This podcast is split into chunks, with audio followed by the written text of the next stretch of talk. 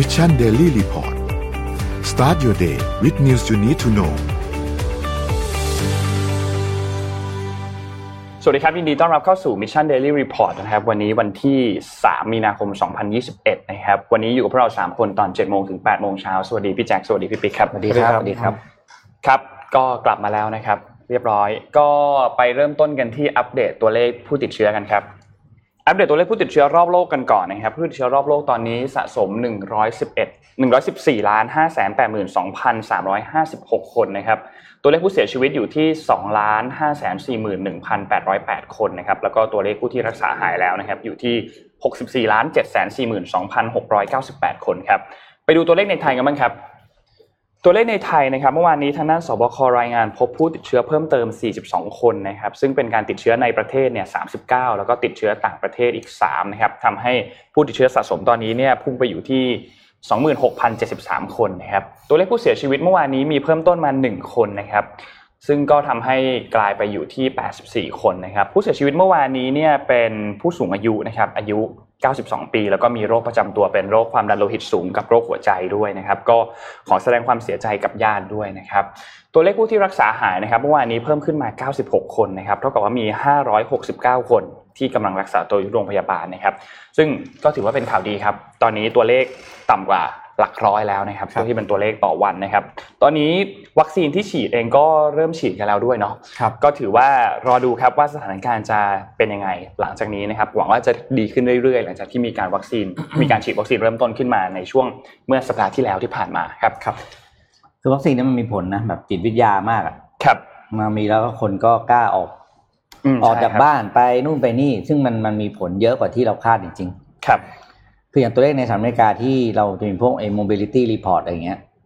มันก็จะมีมีมีนัยยะนะ พอเริ่มฉีดวัคซีนปุ๊บเนี่ยคนก็กล้าไปไหนมาไหน ครับ ซึ่งมันโอ้มันจำเป็นอะกับกับการที่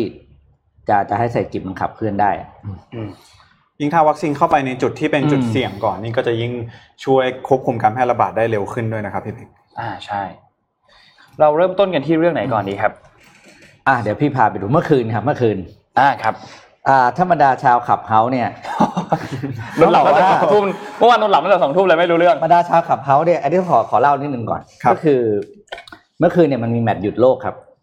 คือถ้าคำว่าแมตช์หยุดโลกเนี่ยเป็นคำพูดที่คนคนคนรุ่นพี่เขาใช้ครันะบคน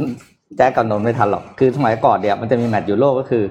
มีเหตุการณ์สำคัญอะไรปุ๊บเนี่ยคือกรุงเทพจะรถว่างไม่ติด อ่าอ่าก็คือคำว่าแมตช์หยุดโลกคือเขาทรายต่อย ครับ หรือไม่ก็บอลทีมชาติไทย ที่ที่แต่งแข่งซีเกมให้เกมอย่างเงี้ยอืมคนจะกลับบ้านดูถ่ายทอด เมื่อคืนในขับเขาคิดว่าทุกคนไม่น่าจะพลาดอันนี้นะครับ ก็คือ รายการนี้ครับ SM อ่าจัดโดยเอ่อผมไม่แน่เขาเป็นมูลนิธิป่ะแต่เขาใช้ชื่อเรียกว่าแคร์คิดเคลื่อนไทยนะครับ ก็ครับสัมภาษณ์คุณโทนี่วูซัมนะครับ หรืออดีตนายกรัฐมนตรีทักษิณชินวัตรนะครับ ต้องบอกว่า ผมไม่รู้ว่าเขามีรีเลย์ไปกี่ห้องอะอืมอืมคือประมาณว่าตัวเองเข้าไปเนี่ย ก็ สามเขาเขาจะเริ่มสามทุ่มครึ่งครับ พี่เข้าไปสามทุ่ม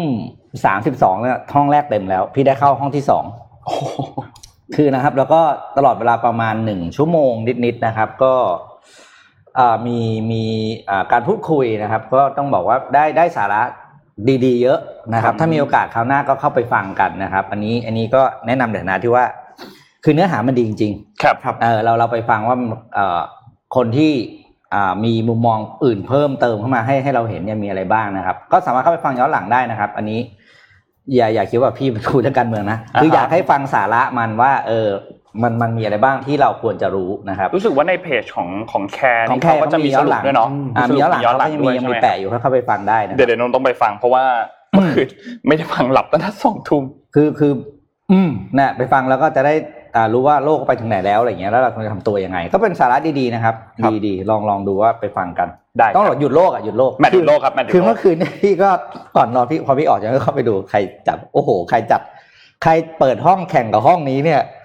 ใจเกินร้อยจริงๆโอ้โห ไม่ไม่มีใครเขาเรียกว่า เออเขาเรียกว่าหยุดโลกจริงหยุดโลกหยุดโลกจริงครับหยุดโลก อืมเป็นสาระดีๆที่ที่ที่ไปฟังกันนะครับ ครับอืม นนท์พาไปดูข่าวที่เมียนมากันครับ ว่าอืมตอนนี้สถานการณ์เมียนมาเป็นยังไงบ้างนะครับ ตอนนี้เท่ากับว่าเอ่อที่เมียนมาเนี่ยผ่านการอืมรัฐประหารมาเป็นเวลาประมาณ 1 เดือนหนึ่งกับเดือนอีกประมาณพอดี2อ่าวันครับนะครับก็เข้าสู่วันที่ 1 เดือนถึงวันที่2นะครับซึ่งตอนนี้เนี่ยสถานการณ์ต้องบอกว่าที่เมียนมายังค่อนข้างรุนแรงอยู่ นะครับอัปเดตล่าสุดตอนนี้ก็คือตัวเลขผู้เสียชีวิตเนี่ยจากเหตุการณ์เนี่ยนะครับมากกว่า 20 รายนะครับผู้ได้รับบาดเจ็บมากกว่า 100 ราย แล้วก็ทู่ที่ถูกจับกลุ่มแล้วก็ถูกดำเนินคดีเนี่ยมากกว่า 1,000 รายแล้วนะครับ ซึ่งตอนนี้มีภาพที่เกิดขึ้นหลายภาพ พูดเรื่องแรกคือพูดเรื่องของ สถานการณ์ของผู้ชุมนุมก่อนแล้วกันนะครัครับบผู้ชุมนุมตอนนี้เนี่ยมีเริ่มมีแท็กติกแปลกๆออกมาหลายอันแล้วนะครับ ก่อนหน้านี้เราเห็นที่เป็นการเคาะหม้อใช่ไหมครับครับซึ่งซึ่งเขาเป็นความเชื่อว่าเหมือนกับขับไล่สิ่งชั่วร้ายออกไปใช่ไหมครับอืมอืมมแต่ตอนนี้เนี่ยมีแท็กติกใหม่ครับ คือครับเขาวางรูปของผู้นำครับ คือพลเอก มินอองหลายเนี่ยนะครับอันนี้น่าสนใจวางไว้บนพื้นครับครับเขาวางไว้บนพื้น แล้วตอนแรกเราก็เอ๊ะวางไว้บนพื้นแล้วแล้วมันมันยังไงอะแต่ว่าเขาวางไว้บนพื้นแล้วมีการติดกาวด้วยอืมติดแบบว่าติดสกอตเทปหรือติดอะไรสักอย่างครับให้มันติดอยู่กับพื้นนะครับ ซึ่งเขาบอกว่าคือฝั่งเหมือนฝั่งทหารน่ะไม่กล้าเหยียบอืมก็คืออมทำเป็นแท็กติกเพื่อที่จะชะลอการอ่าสลายการชุมนุมอ่าชะลอการสลายการชุมนุมครับซึ่งก็ถือว่าเป็นแท็กติกใหม่ที่ที่ค่อนข้าง ที่น่าสนใจนะ ที่เราไม่เคยเห็นนะพูดง่ายๆคือเราเราไม่เคยเห็นแท็กติกประมาณนี้นะครับก็ถือว่าเป็นอีกแท็กติกหนึ่งที่ทางด้านผู้ชุมนุมที่เมียนมาเนี่ยได้ทำการใช้นะครับตอนนี้เนี่ยสถานการณ์โดยรวมอย่างที่บอกนะครับว่ามีการประกาศสถานการณ์ฉุกเฉินเป็นเวลาหนึ่งปี แล้วหลังจากนั้นก็จะมีการจัดการเลือกตั้งนี่คือที่ทางด้านรัฐบาลที่เป็นรัฐบาลทหารเนี่ยออกมาบอกนะครับ แล้วก็เรื่องของสื่อโซเชียลมีเดียเนี่ยตอนนี้ก็มีการปิดมีการเปิดให้ใช้ มีการปิดมีการเปิดให้ใช้เป็นพักๆนะครับตามเวลาต่างๆ แล้วก็ มีการใช้ความรุนแรงสลายการชุมนุมที่เกิดขึ้นตอนนี้มีทั้งการใช้กระสุนยางแล้วก็กระสุนจริงนะครับ ก็ทำให้มีผู้เสียชีวิตเกิดขึ้นด้วยนะครับ ทีนี้เราไปดูที่จุดประสงค์ของผู้ชุมนุมกันบ้างดีกว่า ว่าจุดประสงค์ชัดๆของเขาเนี่ยมีความต้องการอะไรบ้างนะครับครับจริงๆแล้วมันแบ่งอยู่เป็นไม่กี่เรื่องนะครับ หลักๆเนี่ยก็คือหนึ่งเลยคือต้องการให้พลเอกมินอองหลายเนี่ย ก้าวลงจากตำแหน่งก็คือลาออกจากตำแหน่งที่ทำการรัฐประหารมานะครับ แล้วก็ให้ทำการปล่อยตัวผู้ที่ถูกคุมตัวทั้งหมด รวมถึงอองซานซูจี ซึ่งเป็นอดีตที่ปรึกษาของประเทศ แล้วก็ประธานาธิบดีวินมินนะครับแล้วก็รวมถึงคนอื่นๆที่ถูกจับเพราะเรื่องเกี่ยวกับการเมืองทั้งหมดนะครับแล้วก็คืนอำนาจให้กับรัฐบาล แล้วก็กลับไปยอมรับผลการเลือกตั้งในปีครับ2020 ที่ทางด้านพรรคของคุณองซานซูจีเนี่ยชนะนะครับ ทีนี้ นอกจากนี้แล้วเนี่ยเราไปดูทางด้านองซานซูจีบ้างนะครับอืมเพราะว่าหลังจากที่หนึ่งเดือนที่ถูกเขาเรียกว่าถูกควบคุมตัวแล้วกัน เพราะว่าอยู่ในบ้านของตัวเองนะครับ แล้วก็ที่สำคัญคือไม่ได้พบกับทนายส่วนตัวเลยด้วยนะครับทำให้หลาย ๆ ฝ่ายก็มีความกังวลนะครับ ว่าสถานการณ์อันนี้เนี่ยจะทำให้คุณอองซานซูจีเนี่ยได้รับการพิจารณาคดีอย่างเป็นธรรมหรือเปล่านะครับ ซึ่งล่าสุดครับเมื่อวันที่ 1 มีนาคมที่ผ่านมานะครับ ก็ได้มีการปรากฏตัว ผ่านทางเหมือนเป็นวิดีโอคอลนะครับซึ่งเป็นงานวิดีโอวิดีโอคอลขึ้นศาลนะครับหลังจากที่ถูกกักตัวมาเป็นระยะเวลา 1 เดือนนะครับ ซึ่งภาพที่ออกมาเนี่ยก็พบว่าอองซานซูจีก็ก็ดูสุขภาพแข็งแรงดีดูปกติดีนะครับ ซึ่งทางด้านรัฐบาลรัฐบาลทหารเนี่ยก็มีการเหมือนดำเนินคดีความผิดใน 2 ข้อหาอย่างที่เราเคยเล่าให้ฟังนะครับ ข้อแรกก็คือการนำเข้าวิทยุสื่อสารที่ผิดกฎหมาย แล้วก็อีกอันหนึ่งก็คือเรื่องเกี่ยวกับ เรื่องของสิ่งแวดล้อมครับนะครับ ซึ่งก็ตอนนี้สถานการณ์ก็ถือว่ายังยังยังรุนแรงอยู่นะครับที่เมียนมายังยังไม่มีทีท่าว่าจะสงบ แล้วก็หลังจากนี้เนี่ยไม่แน่ว่าผู้ชุมนุมก็น่าจะมีการออกมาชุมนุมกันอย่างต่อเนื่องในช่วงเวลาหลังจากนี้นะครับ ก็เราก็จะติดตามสถานการณ์นี้อย่างใกล้ชิดนะครับ เพราะว่าค่อนข้างเป็นเรื่องที่ละเอียดอ่อนมาก ทีนี้มีทางด้านผู้นำของ โลกนะครับที่ออกมาพูดถึงสถานการณ์ในเมียนมานะครับก็คือนายกรัฐมนตรีของสิงคโปร์ครับคุณลีเซียนลุงนะครับครับเมื่อวันที่ 2 มีนาคมได้มีการเอ่อออกมาให้สัมภาษณ์ผ่านทาง BBC นะครับก็มีการพูดถึงบอกว่าเขาก็ประนามกองทัพเมียนมานะครับว่ามีการใช้กำลังที่รุนแรง แล้วก็กำลังนี้เนี่ยมันถึงแก่ชีวิตของประชาชนนะครับ แล้วก็ผู้ชุมนุมเนี่ยเป็นผู้ชุมนุมที่ไม่มีอาวุธ เพราะฉะนั้นเรื่องนี้เนี่ยเป็นเรื่องที่ยอมรับไม่ได้นะครับ แล้วก็บอกว่าตอนนี้เนี่ยคือรัฐบาลไม่ได้อยู่ข้างเดียวกับประชาชน แล้วก็ทำให้เห็นภาพว่าตอนนี้เมียนมากำลังเดินถอยหลังนะครับ จากเดิมที่กำลังจะมีประชาธิปไตยที่ดีขึ้น ตอนนี้เนี่ยก็กลับมาเป็นรัฐบาลปะรัฐบาลของทหารอีกแล้วนะครับ ก็เรียกร้องมาให้ ทางด้านกองทัพของเมียนมาเนี่ยทำการคืนอำนาจให้กับพลเรือนนะครับ แล้วก็ปล่อยตัวองซานชูจี เพื่อที่จะมีการเจรจากันเพื่อหาจุดทำให้ความสงบเนี่ยกลับมาในเมียนมาอีกครั้งหนึ่งนะครับ นี่ก็เป็นสถานการณ์ล่าสุดที่เกิดขึ้นที่เมียนมา แล้วก็ทางด้านผู้นำของโลกที่เกิดขึ้นครับครับก็อันนี้เพิ่มเติมจากน้องนนท์นะครับ ก็คือว่าเมื่อวานนี้เนี่ยก็ได้มีการประชุม อาเซียนในระดับรัฐมนตรีกระทรวงการต่างประเทศเนาะของประเทศในอาเซียนผ่านวิดีโอคอนเฟรนซ์นะครับซึ่งแน่นอนว่าทางอาเซียนเนี่ยก็จะมีหลักการอยู่หลักการหนึ่งก็คือหลักการที่เขาจะไม่แทรกแซงกิจการภายในประเทศครับเพราะฉะนั้นแล้วเมื่อวานนี้ฮะก็จากจะมาดูบทสรุปของการประชุมกันสักนิดหนึ่งครับคือทางด้านของอินโดนีเซียแล้วก็มาเลเซียเนี่ยกลายเป็น 2 ประเทศที่ออกมาเรียกร้องให้ทางรัฐบาลทหารของพม่าเนี่ยพยายามที่จะถ่ายโอนอำนาจคืนให้กับประชาชน นะครับ แต่ถ้าว่าสุดท้ายแล้วเนี่ยทางอาเซียนเองก็ยึดหลักที่ว่าจะไม่มีการคว่ำบาตรประเทศพม่านะครับ เพราะว่าเขาบอกว่าการคว่ำบาตรเนี่ยจะทำร้ายประชาชนพม่ามากกว่า ทีนี้เนี่ยหลังจากที่ประเทศอาเซียนนี่คือจุดยืนของประเทศอาเซียนนะครับ แต่ถ้าว่าทางประเทศของฝากฝั่งของสหรัฐอเมริกาเนี่ยส่วนใหญ่แล้วเขาจะใช้ approach หรือว่าการ คว่ำบาตรเนี่ยเป็นเพื่อเป็นการที่จะกดดันให้ประเทศนั้นเนี่ยคืนอำนาจให้กับประชาชนนะครับ ทีนี้ผมอยากจะพามาดูในกรณีของประเทศรัสเซียกันบ้างครับ คือหลังจากที่เราได้ทราบกันดีนะครับ ว่าในช่วงเดือนตุลาคมปีที่แล้วที่ผ่านมาเนี่ยทางการรัสเซียเนี่ยได้มีข่าวออกมานะครับว่าเขาเนี่ยได้มีการวางยาพิษนายอเล็กซี่นาวอลนีนะครับซึ่งเป็นหัวหน้าฝ่ายค้านนะครับของรัฐบาล ของฝั่งประเทศรัสเซียเนี่ยซึ่งก็เป็นข่าวโด่งดังมากเลยว่าโอ้โหมีคลิปออกมาว่านายนาวาลนี่เนี่ยร้องลั่นเลย ระหว่างที่อยู่บนเครื่องบินนะครับ แล้วก็สุดท้ายแล้วเนี่ยก็ได้ถูกส่งตัวไปรักษาที่ประเทศเยอรมนีนะครับ แต่ทว่าล่าสุดครับเนื่องจากว่าเหตุการณ์ในครั้งนี้นะครับ ทางรัฐบาลรัสเซียเนี่ยก็โดนวิพากษ์วิจารณ์เป็นอย่างมากถึงความใจร้ายเนาะการที่ว่าเร่งงาน ที่เป็นผู้นำฝ่ายค้านเนี่ยจนล่าสุดทางสหรัฐเองนะครับ แล้วก็ทาง EU เนี่ยได้ออกมาประกาศว่าจะมีการพิจารณาในส่วนของการคว่ำบาตรทางเศรษฐกิจ แล้วก็ทางการทูตต่างๆ ต่อรัสเซียนั่นเองครับครับนี่เป็นข่าวนะครับที่ได้มีการออกมาประกาศนะครับ ว่ารัฐบาลสหรัฐเนี่ยมีการอยู่ในขั้นตอนของการพิจารณานะครับว่าจะมีการคว่ำบาตรไม่ว่าจะเป็นในเรื่องของการส่งออก หรือว่าการกำจัด ในเรื่องของวีซ่านะครับไม่ว่าจะเป็นสำหรับเจ้าหน้าที่รัฐระดับสูงนะครับในการเดินทางเข้าออก แล้วก็ทางด้านของสื่อเองอะของรอยเตอร์เนี่ยเขาก็ถือได้ว่านี่เป็นเป็นมูฟแรกนะครับของรัฐบาลของนายโจไบเดนในเรื่องของความสัมพันธ์ระหว่างสหรัฐอเมริกา ก็คือถือได้ว่าเป็น ท่าทีแรกเลยของสหรัฐที่ได้ออกมาต่อรัสเซียนั่นเองครับ ในขณะที่ทางด้านของฝั่งสหภาพยุโรปเองก็ได้มีการออกมากำหนดนะครับ restriction หรือว่าข้อจำกัดในการที่จะเดินทางเข้า EU ของชาวรัสเซียนะครับ แล้วก็ยังจะในช่วงเดือนตุลาคมที่ผ่านมาเนี่ยหลังจากที่มีการวางยาพิษใช่ไหมครับ จริง ๆ แล้วทางสหภาพยุโรปเนี่ยได้พิจารณาแล้วก็ดำเนินการการคว่ำบาตรนี้มาสักพักหนึ่งแล้วนะครับ แล้วก็มีการห้ามไม่ให้ เจ้าหน้าที่ระดับสูงของทางรัสเซียเนี่ยเดินทางเข้าสหภาพยุโรป แล้วก็มีการตรวจสอบบัญชีของเจ้าหน้าที่รัฐเนี่ยในที่อยู่ในสหภาพยุโรปนั่นเองครับ นี่ถือได้ว่าเป็นอีกเป็นมูฟแรกที่สำคัญนะผมว่าจากทางฝากฝั่งสหรัฐที่ได้ออกมา เป็นการประกาศคว่ำบาตรรัสเซียครั้งแรกเลย นี่ก็ถือได้ว่าน่าสนใจแล้วก็น่าจับตามองครับครับอ่าเดี๋ยวพาไปดูข่าว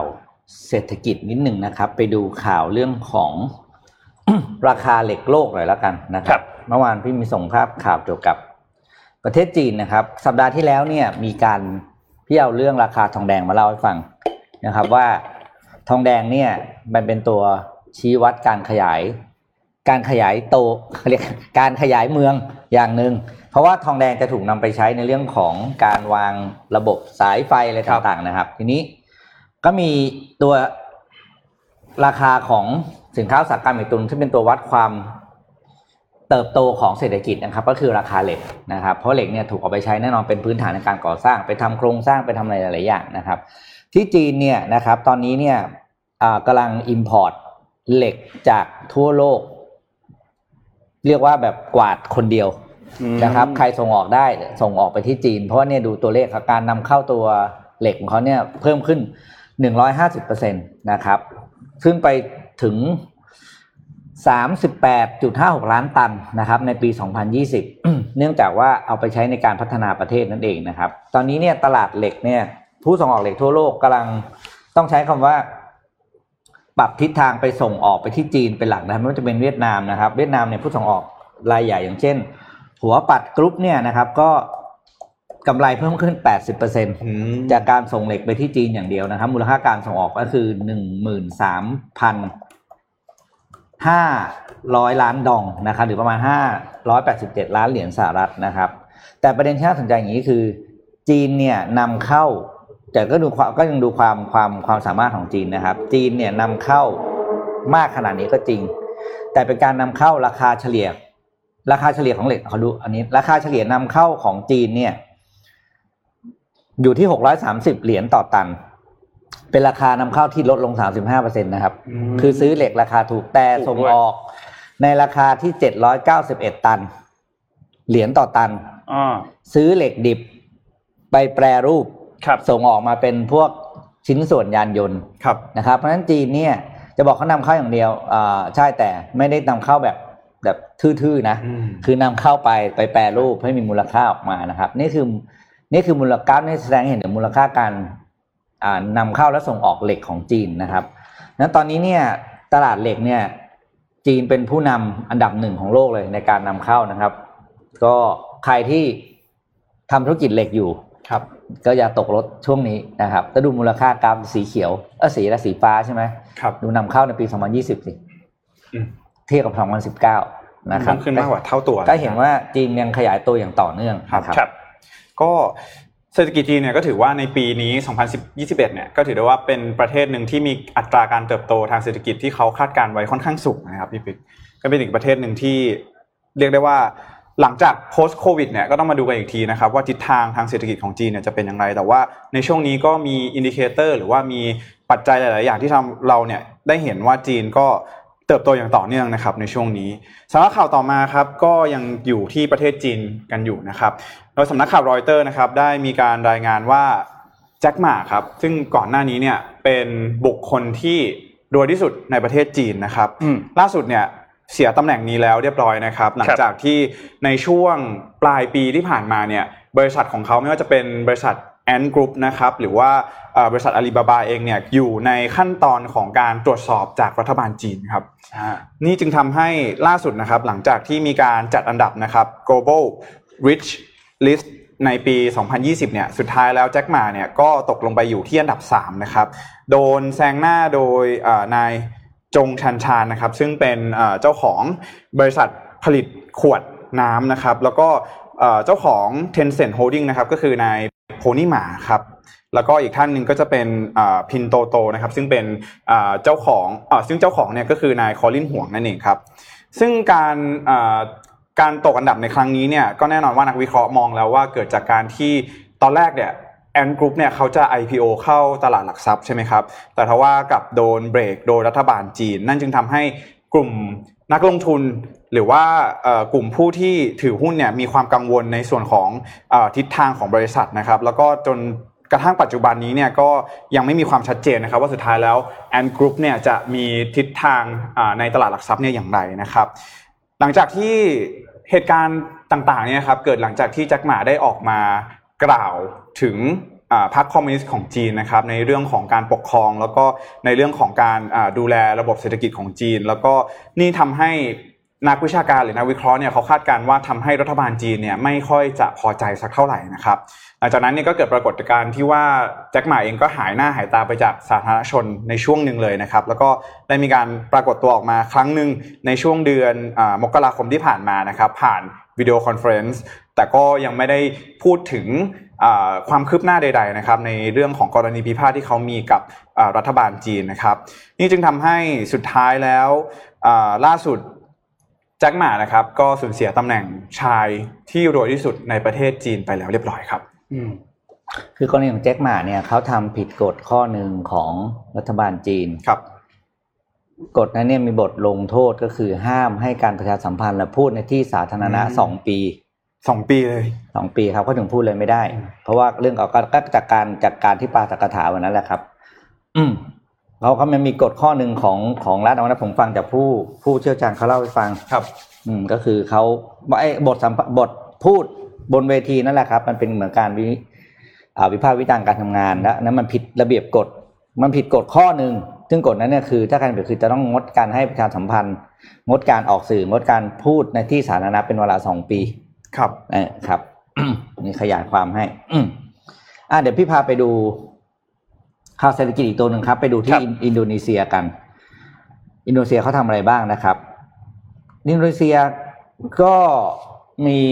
เขาเรียกว่าพี่ใช้คำว่าสังคายนากฎหมายของประเทศแล้วกันนะนนท์ครับก็คือเพื่อส่งเสริมการลงทุนจากต่างประเทศนะครับ โดยรัฐบาลอินโดนีเซียเนี่ยเพิ่งผ่าน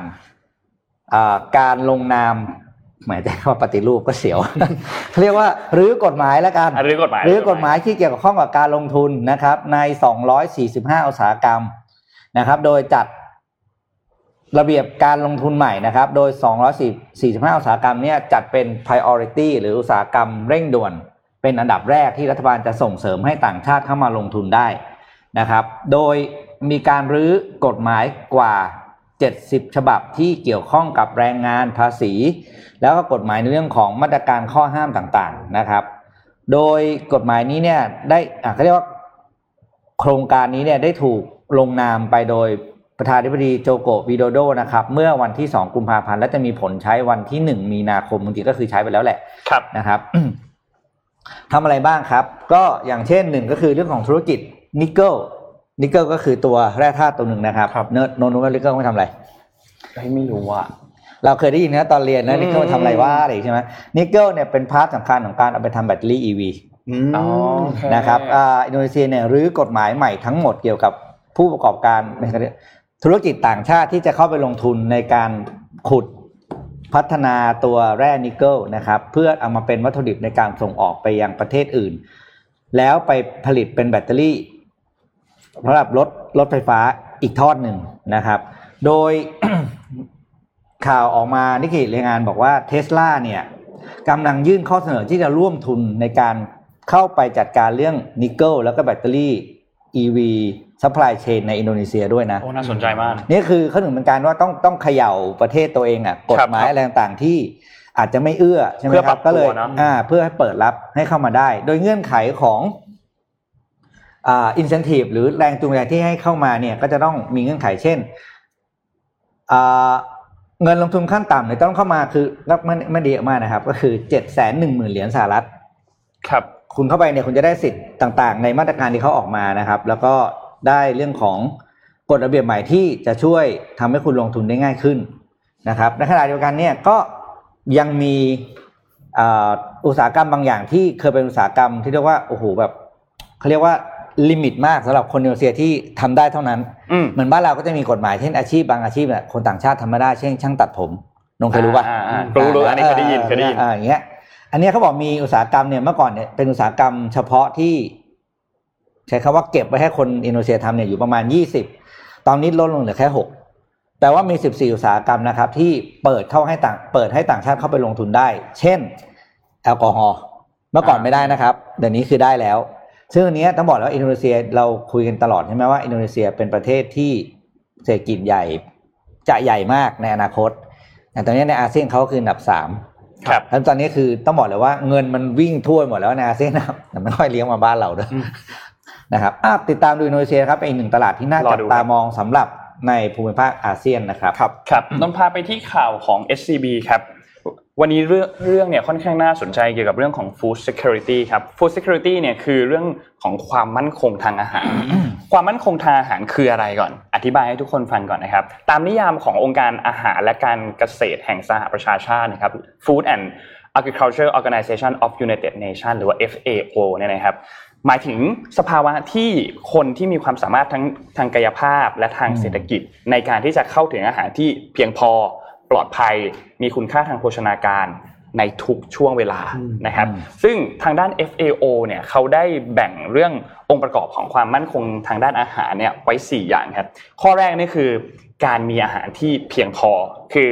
ต้องมีอาหารที่เพียงพออยู่อย่างสม่ำเสมอด้วยนะ ไม่ใช่วันนี้มีกินพรุ่งนี้ไม่มีนะครับวันที่ 2 คือเรื่องที่2นะครับคือการเข้าถึงอาหารหรือว่า food access ครับคือการที่มีทรัพยากรเพียงพอในการที่จะได้มาซึ่งอาหาร ข้อที่ 3 คือการใช้ประโยชน์จากอาหารครับหรือว่า food utilization คือการมีความเข้าใจที่จะสามารถใช้ประโยชน์ได้ว่าอาหารแต่ละชนิดเนี่ยต้องมีการจัดเตรียมอย่างไร และอาหารแต่ละชนิดให้ประโยชน์กับร่างกายอย่างไรนะครับและข้อสุดท้ายคือการมีเสถียรภาพด้านอาหารนะครับหรือ food stability ซึ่งก็คือการเข้าถึงอาหารได้อย่างเพียงพออย่างตลอดเวลาคือมีมีความสม่ำเสมอนะครับ ทีนี้ปัญหามันเป็นอย่างนี้ครับ ในช่วงที่มีการระบาดของโควิด -19 เนี่ยต้องบอกว่าจริง ๆ แล้วสถานการณ์การขาดแคลนอาหารมันไม่ได้เริ่มจากโควิด มันมีมานานล้วตั้งแต่ปี 2014 นะครับ แล้วก็ดูเหมือนจะรุนแรงอย่างต่อเนื่องด้วยนะครับ เขาพบว่าในปี 2019 ครับ ประชากรโลกประมาณ 1,135 ล้านคนนะครับมีภาวะอดอยากซึ่งมันแน่นอนว่ามันเป็นปัจจัยสำคัญมากๆที่สะท้อนให้เห็นว่าภาวะความมั่นคงทางอาหารเนี่ยมันมีปัญหาแล้วนะครับซึ่งแน่นอนว่าการเข้ามาของโควิด -19 ก็ยิ่งทำให้ วิกฤตความมั่นคงทางอาหารเนี่ยมันสูงขึ้นไปด้วยเช่นเดียวกันนะครับไม่ว่าจะเป็นเรื่องของการประกาศภาวะฉุกเฉินต่างๆ แล้วก็เรื่องของการเดินทางที่มันทำให้เกิดข้อจำกัดในการเคลื่อนย้ายตัวสินค้าแล้วก็แรงงานระหว่างประเทศระหว่างเมืองนะครับ จนไปถึงการเกิดปัญหาของการขาดช่วงของห่วงโซ่อาหาร นะครับทำให้ตอนนี้เนี่ยเรื่องของการส่งออกการนำเข้าเนี่ยก็เจอปัญหามาโดยตลอดนะครับแล้วก็ยังมีปัญหาส่งต่อมาจนถึงในปี 2021 ด้วยนะครับทีนี้ทางด้าน FAO เนี่ยเขาเปิดเผยนะครับว่าในปี 2019 เนี่ยมีคนเมื่อคิดเป็นประชากรโลกทั้งหมดเนี่ยประมาณ 25.9% ที่กำลังเผชิญกับปัญหาความไม่มั่นคงทางด้านอาหารนะครับ ซึ่งในพื้นที่ที่เยอะที่สุดเนี่ยก็คือในแอฟริกานะครับที่เผชิญถึง 51.6%นะครับส่วนในเอเชียเนี่ยอยู่ที่ประมาณ 22.4นะครับซึ่งเป็นตัวเลขที่ไม่น้อยนะครับก็คือ 1 ใน 5 ก็ไม่ไม่น้อยนะครับ ทีนี้ปัจจัยที่มันส่งผลกระทบต่อความมั่นคงทางด้านอาหารเนี่ยมันคืออะไรบ้างครับ ข้อที่หนึ่งคือเรื่องของการเพิ่มขึ้นอย่างรวดเร็วของประชากรโลกที่มีคนเกิดขึ้นมาเยอะขึ้นนะครับข้อที่ 2 คือเรื่องของภาวะโลกร้อนที่ส่งผลกระทบโดยตรงเลยต่อพื้นที่ของการทำเกษตร เพราะพื้นที่การทำเกษตรเนี่ยมันลดลงใช่ไหมครับ แต่ทีนี้การข้อที่3เนี่ยคือการขาดแคลนน้ำครับ ซึ่งพอพื้นที่การทำเกษตรมันน้อยลงจากภาวะโลกร้อนใช่ไหมครับ ซึ่งก็ดูแล้วเอ้ยน้ำมันก็น่าจะเพียงพอต่อพื้นที่ไม่ใช่หรอ น้ำก็เป็นพื้นที่น้ำก็เป็นทรัพยากรอันหนึ่งที่ขาดแคลน แล้วก็เป็นปัจจัยสำคัญมากๆในการทำการเกษตรก็เกิดปัญหาอีกนะครับ และข้อที่ 4 คือการขาดแคลนแรงงานการเกษตรนะครับ แล้วก็ข้อสุดท้ายเนี่ยคือพฤติกรรมการบริโภคที่ก่อให้เกิดการสูญเสียอาหาร หรือว่าเกิดขยะอาหารที่มันเพิ่มขึ้นนะครับ มีอันนึงที่น่าสนใจมากคือ World Bank เนี่ยเขามีการพูดถึงตัวเส้นความยากจนครับเขาบอกว่าเส้นความยากจนในปี 2015 เนี่ยอยู่ที่ 1.9ดอลลาร์สหรัฐ ซึ่งอันนี้มันเป็นตัวเลขที่บ่งบอกถึงการเข้าถึงอาหารและกันว่ามีเงินประมาณเท่าไหร่ถึงจะสามารถเข้าถึงอาหารได้นะครับ ซึ่งก็แน่นอนว่ามันเป็นความเสี่ยงที่ทำให้เกิดขึ้น นอกจากปัจจัยที่พูดถึงมา 5 ปัจจัยแล้วเนี่ยจริงๆยังมีเรื่องอื่นด้วยนะครับ เช่นเรื่องของปัญหาที่ดินเสื่อมโทรมที่เกิดขึ้นทำให้การเกษตรเนี่ยมีปัญหานะครับ รวมถึงการครองตลาดของบริษัทขนาดใหญ่ในอุตสาหกรรมทำให้พวกรายรายย่อยทั้งหลายเนี่ยก็เจอปัญหาในเรื่องของข้อกฎหมาย แล้วก็ความเสียเปรียบทางด้านการค้านะครับทำให้สุดท้ายแล้วเนี่ยมีบริษัทอยู่ไม่กี่บริษัทเท่านั้นแหละที่ควบคุมสัดส่วนปริมาณการผลิตอาหารนะครับ ซึ่งก็ถ้าหากว่ามากเกินไปหรือว่าน้อยเกินไปมันก็มีปัญหาทั้งนั้นนะครับ ทีนี้มาดูผลกระทบที่เกิดขึ้นจากโควิด -19 บ้างครับผลกระทบที่เกิดขึ้นจากโควิด -19 แน่นอนว่าโดยตรงเลยก็คือในเรื่องของการเดินทางเนาะในเรื่องของการขนส่งสินค้าต่างๆนะครับ ต้องบอกว่าในประเทศหลาย ๆ ประเทศที่เป็นประเทศส่งออกสำคัญ ไม่ว่าจะเป็น อเมริกา เยอรมนีสหรัฐอาณาจักรแล้วก็จีนเนเธอร์แลนด์เนี่ยนะครับมีมาตรการควบคุมการเดินทางควบคุมการส่งออกทั้งหมดเลยนะครับซึ่งนั่นก็เป็นปัญหาครับทำให้โควิด -19 เนี่ยมาส่งผลกระทบต่อเรื่องของการผลิตการขนส่งอาหารนะครับแล้วก็สูญเสียรายได้ด้วยนะครับทำให้ทุกอย่างมันชะงักไปหมด โดยเฉพาะประเทศที่เป็นประเทศยากจนหรือประเทศที่เป็นหมู่เกาะเล็ก ๆ นะครับ นอกจากนี้ครับในเรื่องของการแพร่ระบาดแล้วเนี่ยยังมีเรื่องของรายได้ที่ลดลงของประชากรด้วยและได้ลดลงของประชากรเนี่ยก็ส่งผลกระทบโดยตรงต่อเศรษฐกิจใช่ไหมครับทำให้เศรษฐกิจเนี่ยมันหดตัวลงนะครับธนาคารโลกเนี่ยเขามีการคาดการณ์ว่าการแพร่ระบาดของโควิด -19 เนี่ยนะครับทำให้ประชากรโลกประมาณ 88ถึง115 ล้านคนเนี่ยเข้าสู่ความยากจนขั้นรุนแรงนะครับซึ่ง มีแนวโน้มว่าจะเพิ่มเป็น 150 คนในปี 2021 ด้วยนะครับ อันนี้ก็ขึ้นอยู่กับสถานการณ์โควิดในโลกด้วยนะครับว่าจะเป็นยังไงกันต่อนะครับ ทีนี้สุดท้ายมาดูในไทยครับว่าในไทยเนี่ยความมั่นคงของอาหารเนี่ยน่ากังวลหรือเปล่า สถานการณ์ในไทยเนี่ยนะครับต้องบอกว่าตอนนี้เนี่ยเขามีข้อมูลที่เป็นข้อมูล prevalence of undernourishment นะครับหรือว่าสัดส่วนประชากรที่ขาดแคลนสารอาหารต่อจำนวนประชากรทั้งหมดเนี่ยในไทยนะครับในปี 2018 เนี่ยประเทศไทยสัดส่วนของ POU เนี่ยอยู่ที่ 9.3%ซึ่งก็ถือว่าเป็นตัวเลขที่ไม่เยอะแล้วก็ไม่น้อยนะครับ ทีนี้ถ้าเทียบกับโลกเนี่ยมันโลกเนี่ยนะครับค่าเฉลี่ยของโลกเนี่ยอยู่ที่ 8.9%ซึ่งเราเยอะกว่านะครับแสดงให้เห็นว่าเรามีอัตราส่วนการขาดแคลนอาหารต่อประชากรเนี่ยค่อนข้างสูงเหมือนกันนะครับ ทีนี้ ข้อมูลเนี่ยมันก็ชี้ให้เห็นว่าคือปัญหาความมั่นคง ความไม่มั่นคง ทางด้านการขาดแคลนอาหารในไทยเนี่ยอาจจะไม่ได้รุนแรงมากนักนะครับ แต่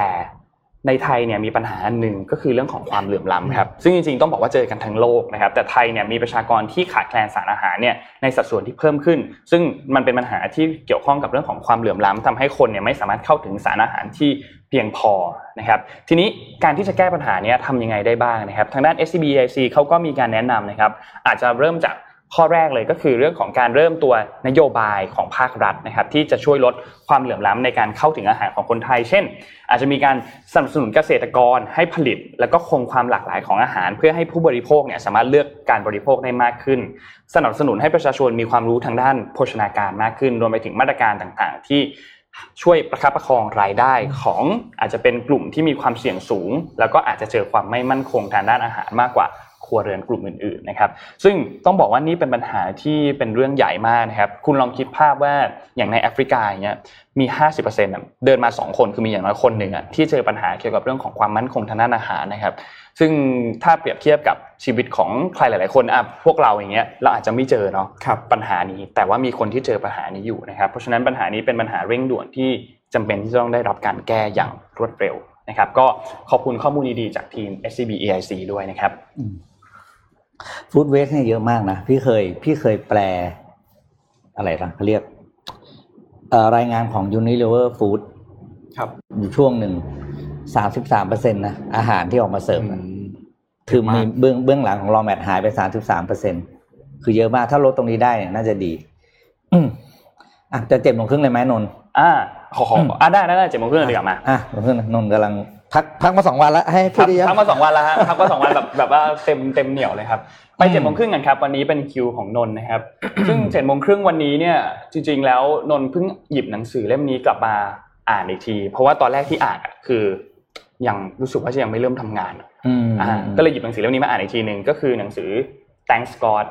It's Monday ของคุณอืมอานนทวงศ์นะครับ ซึ่งก็เขามีเพจด้วยนะอานนทวงศ์นิวซิงก็คือคุณรุตวงใน Head of People ที่บริษัทวงในนะครับ มีบทความอันนึงในหนังสือเล่มนั้นที่พูดถึงเกี่ยวกับเรื่องของ 8 สิ่งที่ควรทำใน 3 ปีแรกของชีวิตการทำงาน ซึ่งนนท์ยังอยู่ในตอนนั้นอยู่ ก็เลยคิดว่าอันเนี้ยน่าจะเป็นคำแนะนำที่น่าจะเหมาะกับ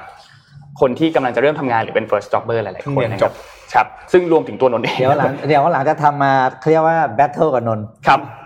ร้อยสิ่งที่เรียนรู้จากสามสิบปีแรก รอดูครับ อันนี้อะอันนี้ลองอันนี้อันนี้พี่ปิ๊กต้องแข่งกับคุณรุทนะ นี่ของคุณรุทนี่ของคุณรุทอ่าบ้าไปไปเดี๋ยวไปข้อหนึ่งครับอ่าเล่มนี้เล่มนี้อ่านไปนี่เล่มครันี้บเล่มนี้ ไปข้อหนึ่งครับ ข้อหนึ่งคือเป็นมิตรกับทุกคนครับคำว่าเป็นมิตรกับทุกคนเนี่ยในที่นี้หมายถึงว่าไม่ว่าจะเป็นอ่านที่นี่ใช่เล่มนี้เล่มนี้เล่มนี้นะฮะเล่มนี้นะครับ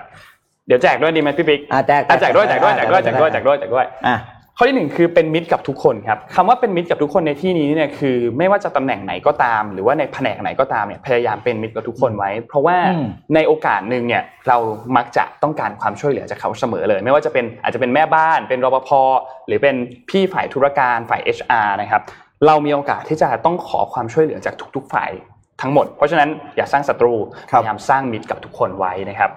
ข้อที่สองครับคือการรู้จักชื่อเล่นครับ ข้อนี้สำคัญมากนะ เพราะว่าการที่สมมุติว่าเราชื่อไหนเดียคุณสมชายแล้วกันเป็นฝ่าย HR ฝ่ายธุรการอะไรอย่างเงี้ยนะครับ เราต้องไปคุยกับคุณสมชาย แต่เราไม่รู้จักคุณสมชายมาก่อนเลยนะสิ่งที่เราควรทำก่อนน้านั้นคือ เราต้องดูก่อนว่าเขามีลักษณะนิสัยเป็นยังไง ถ้าเขาเป็นคนที่ไม่ได้จริงจังมากเนี่ย แล้วเราต้องพยายามหาชื่อเล่นของเขา การที่เราเดินเข้าไปเรียกแล้วก็เฮ้ยพี่สมมุติเขาชื่อชื่ออะไรเดียพี่เอแล้วกัน ไปขอความช่วยเหลือจากพี่เอเนี่ยมันจะช่วยลดความเป็นทางการลง แล้วช่วยสร้างความคุ้นเคยมากขึ้นนะครับ แต่ยังสุภาพอยู่นะ เราเรียกด้วยความสุภาพด้วยความเคารพอยู่ทำให้ความห่างเหินเนี่ยมันจะน้อยลง แล้วก็การได้รับการช่วยเหลือเนี่ยมันจะมีโอกาสมากขึ้นนะครับ แล้วเราก็จะทั้งสองฝ่ายจะรู้สึกไม่เกรงด้วยครับ รู้ไหมว่าคุณคุณรุดเนี่ย เขามีความสามารถอย่างหนึ่งครับ เขาจำชื่อพนักงานได้ทุกคนเลยนะ จริงพี่ อันนี้อยากเอออันนี้อยากอยากแชร์ก็คือ ตอนนั้นน่ะคุณรุตมามาทำเหมือนเป็นเซสชันอันหนึ่งที่สีจันทร์ใช่ไหมครับอืมแล้วเซสชันอันนั้นน่ะพอเข้าไปปุ๊บเนี่ยก็มีคนเยอะมากนั่งกันอยู่ในห้องประมาณสักอ่ายี่สิบกว่าคนได้อะแล้วคุณรุตก็เข้ามา แล้วคุณรุตก็ถามชื่อเล่นทุกคน แล้วประเด็นก็คือตตอนถามชื่อเล่นเราก็ไม่ได้คิดอะไรมากเนาะครับแต่ว่าหลังจากนั้นน่ะคือคุณรุตเรียกชื่อเล่นทุกคนได้อะแล้วจำได้หมดเลยอะ ทั้งทั้งๆที่แบบเพิ่งเพิ่งเพิ่งเจอกันน่ะแล้วจำชื่อเล่นทุกคนได้หมดแล้ว ซึ่งเป็นความสามารถอันหนึ่งเนาะของของของ head of แต่เขาบอก people เขาตั้งใจนะเขาตั้งใจจะทำเป็นสิ่งที่เขาตั้งใจว่าจะทำให้ได้เออ ซึ่งเป็นเรื่องที่เป็นเรื่องที่แบบเราเราเรารู้สึกว่ามันมันเป็นการเอาใจใส่มากนะเราเราต้องหยุดนะถ้าพี่เพิ่งแท็กเข้าไปว่ามีคนพลาดพิงเราต้องพูดดีครับอะไปข้อต่อสามต่คอรับข้อสามคือเลิกงานแล้วอย่าเพิ่งรีบกลับบ้านครับอืมการคำว่าอย่าเพิ่งรีบกลับบ้านนี่ไม่ไม่ได้หมายความว่าคุณนั่งทำงานต่อนะอ่าแต่หมายความว่าคุณอาจจะมีสัมพันธ์ไมตรีบางอย่าง หรือมีกิจกรรมร่วมกันกับอ่าพนักงานเพื่อนๆในออฟฟิศเช่น บางคนอาจจะ ไปเตะบอลด้วยกันอ่าครับนัดไปเตะบอลด้วยกันกับเพื่อนๆในออฟฟิศหรือไปกินข้าวด้วยกันไปสังสรรค์ด้วยกันบ้าง เพื่อที่จะมีความคุ้นเคยกันมากขึ้น เวลาการทำงานหรือเวลาทำอะไรเนี่ยเราจะได้มีความสามารถเอมพัตตีหรือว่านึกถึงใจเขาใจเราได้มากขึ้น เพราะว่าบางทีเนี่ยช่วงเวลาหลังเลิกงานเนี่ยเราอาจจะได้ไปพูดคุยกันมากขึ้นในเรื่องที่ไม่ได้เป็นท็อปิกงานแล้วอืมเป็นเรื่องอาจจะเป็นเรื่องส่วนตัวที่ไม่ได้ล้ำเส้นเข้าไปในชีวิตส่วนตัวของอืมของของเพื่อนร่วมงานด้วยกันมากเนี่ยแต่มันทำให้เรามีความเข้าใจกันมากขึ้นนะครับ ข้อที่สี่ครับข้อที่สี่คือสูบให้ได้มากที่สุด สูบในที่นี้ไม่ได้หมายถึงบุหรี่นะครับ อันนั้นไม่ดีอาจจะไม่ดีต่อสุขภาพนะครับอ่าคำว่าสูบในที่นี้คือสูบความรู้ครับอืมในแต่ละคนที่อยู่ในแต่ละแผนกในบริษัทเนี่ย มีความรู้มีความสามารถหรือมีความถนัดที่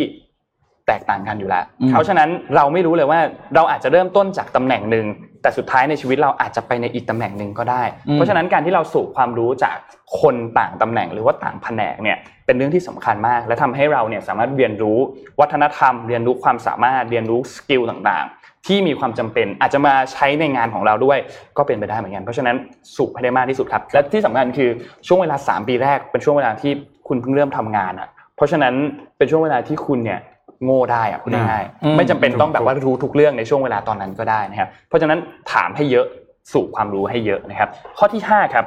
คือทำ presentation ให้สวยครับ ข้อนี้ เป็นข้อที่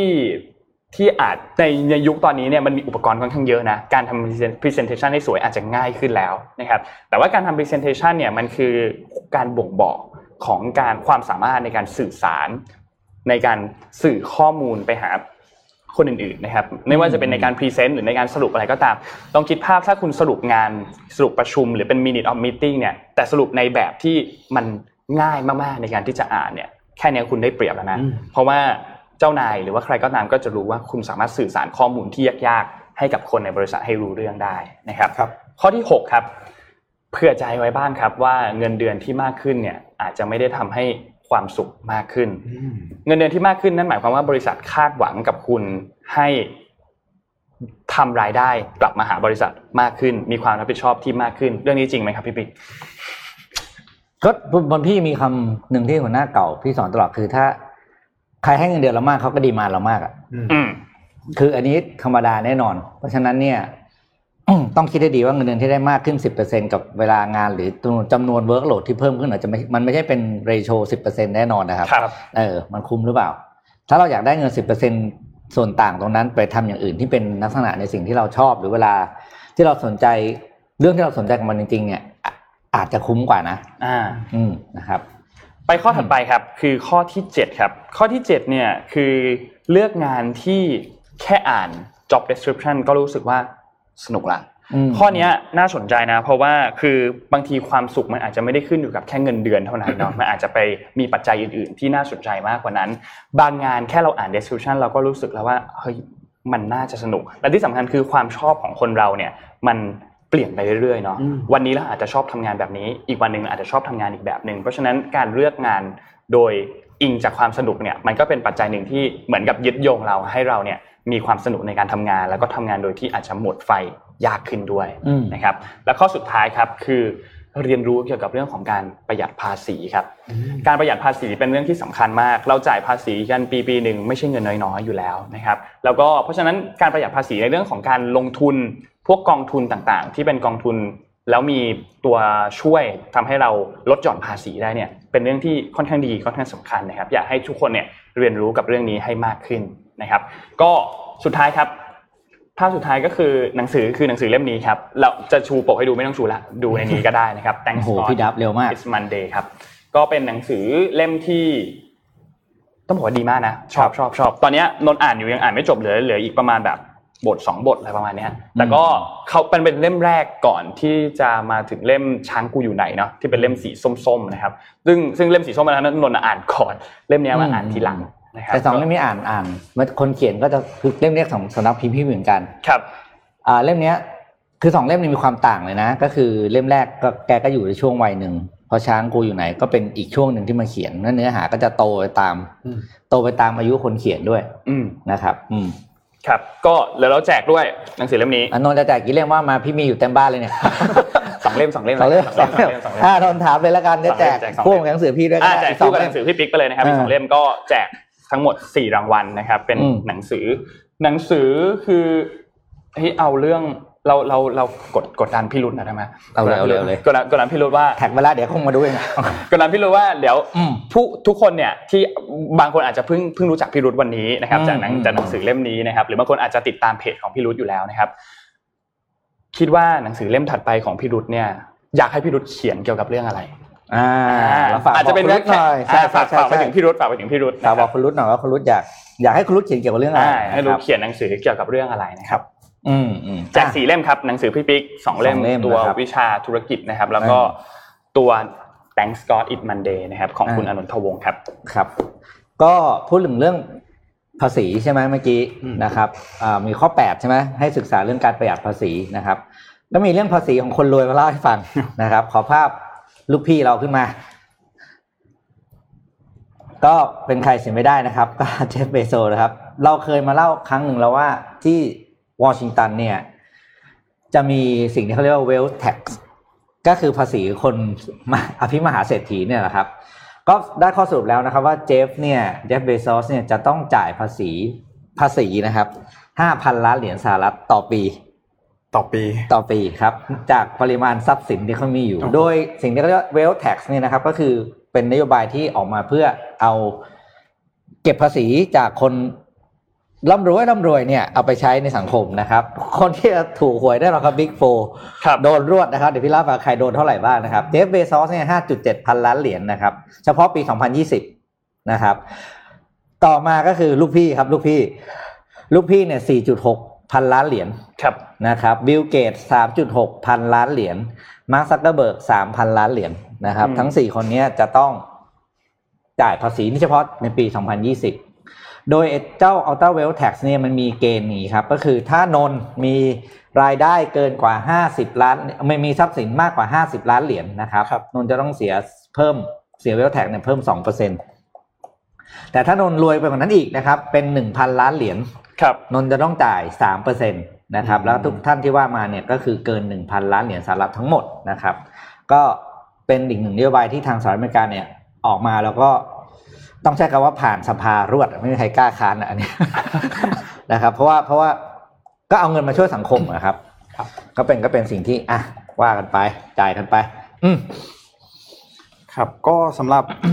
ข่าวต่อไปครับ อยากจะพาไปดูข่าวในประเทศกันบ้างครับพี่ปิ๊กแล้วก็น้องนนท์นะครับครับก็คือในเดือนเมษายนที่จะถึงนี้นะครับ จะมีการเปิดสนามบินใหม่ ซึ่งนั่นก็คือสนามบินเบตงนั่นเองครับอืมนี่เรียกได้ว่าจริง ๆ แล้วเมืองเบตงเนี่ยมีชื่อเสียงทางด้านการท่องเที่ยวค่อนข้าง เราได้ยินกันค่อนข้างบ่อยนะครับ ว่ามีสถานที่ให้เราท่องเที่ยวได้ ไม่ว่าจะเป็นอ่าสถานที่ที่เกี่ยวข้องกับประวัติศาสตร์เอ่ยนะครับหรือว่าสถานที่ทางธรรมชาติเองก็ค่อนข้างเยอะเลย ทีนี้ในเดือนเมษายนนะครับ ก็จะมีการเตรียมเปิดสนามบินที่อ่าเบตงนี้ครับอย่างที่ผมได้กล่าวไป โดยจะมีการคาดการณ์ว่าจะมีไฟลท์จากนกแอร์เนี่ย บินตรงจากกรุงเทพไปลงที่เบตงจะใช้เวลาจะใช้เวลาประมาณ 1 ชั่วโมงกับ 50 นาทีนะครับซึ่งสนามบินเบตงเนี่ยก็ถือว่าเป็นสนามบินแห่งที่ 29 นะครับของกรมท่าอากาศยานอะซึ่งมันแตกต่างกันอย่างนี้ครับคือโดยปกติแล้วเราอาจจะคุ้นว่า AOT จะดูแลสนามบินใช่ไหมครับแต่ว่า AOT เนี่ยจริงๆแล้วเขาดูแลสนามบินใหญ่ ๆ แค่ 6 แห่งนะครับก็คือสนามบินสุวรรณภูมิ ดอนเมืองเชียงใหม่เชียงรายหาดใหญ่แล้วก็ภูเก็ตนะครับแต่ว่านี่เป็นสนามบินภูมิภาคที่จะอยู่ในการดูแลของทางด้านกรมท่าอากาศยานนั่นเองแล้วก็จะมีการคาดการณ์ว่าจะมีการเปิดบินของบางกอกแอร์เวย์นะครับจากหาดใหญ่แล้วก็จากภูเก็ตด้วยวันหก flight ต่ออาทิตย์นะครับสองสิ่งเลยที่จะสนามบินเบตงจะเข้ามาช่วยแบ่งเบาภาระของประชาชนก็คือในเรื่องของการร่นระยะเวลาการเดินทาง ซึ่งปกติแล้วเนี่ยจะใช้ระยะเวลาเดินทางประมาณ 4-5 ชั่วโมงจากหาดใหญ่นะครับอย่างที่เรารู้ว่าจริงๆเบตงเนี่ยอยู่ใต้สุด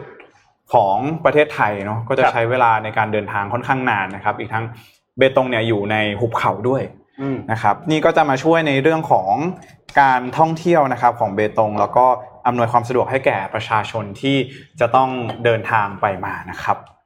นี่ก็เตรียมตัวหลังจากหมดโควิดปุ๊บ เราก็อาจจะได้บินไปเที่ยวที่เบตงกันแล้วครับครับผมคือเบตงจะบอกแล้วว่าคุณเคยกินส้มเบตงป่ะ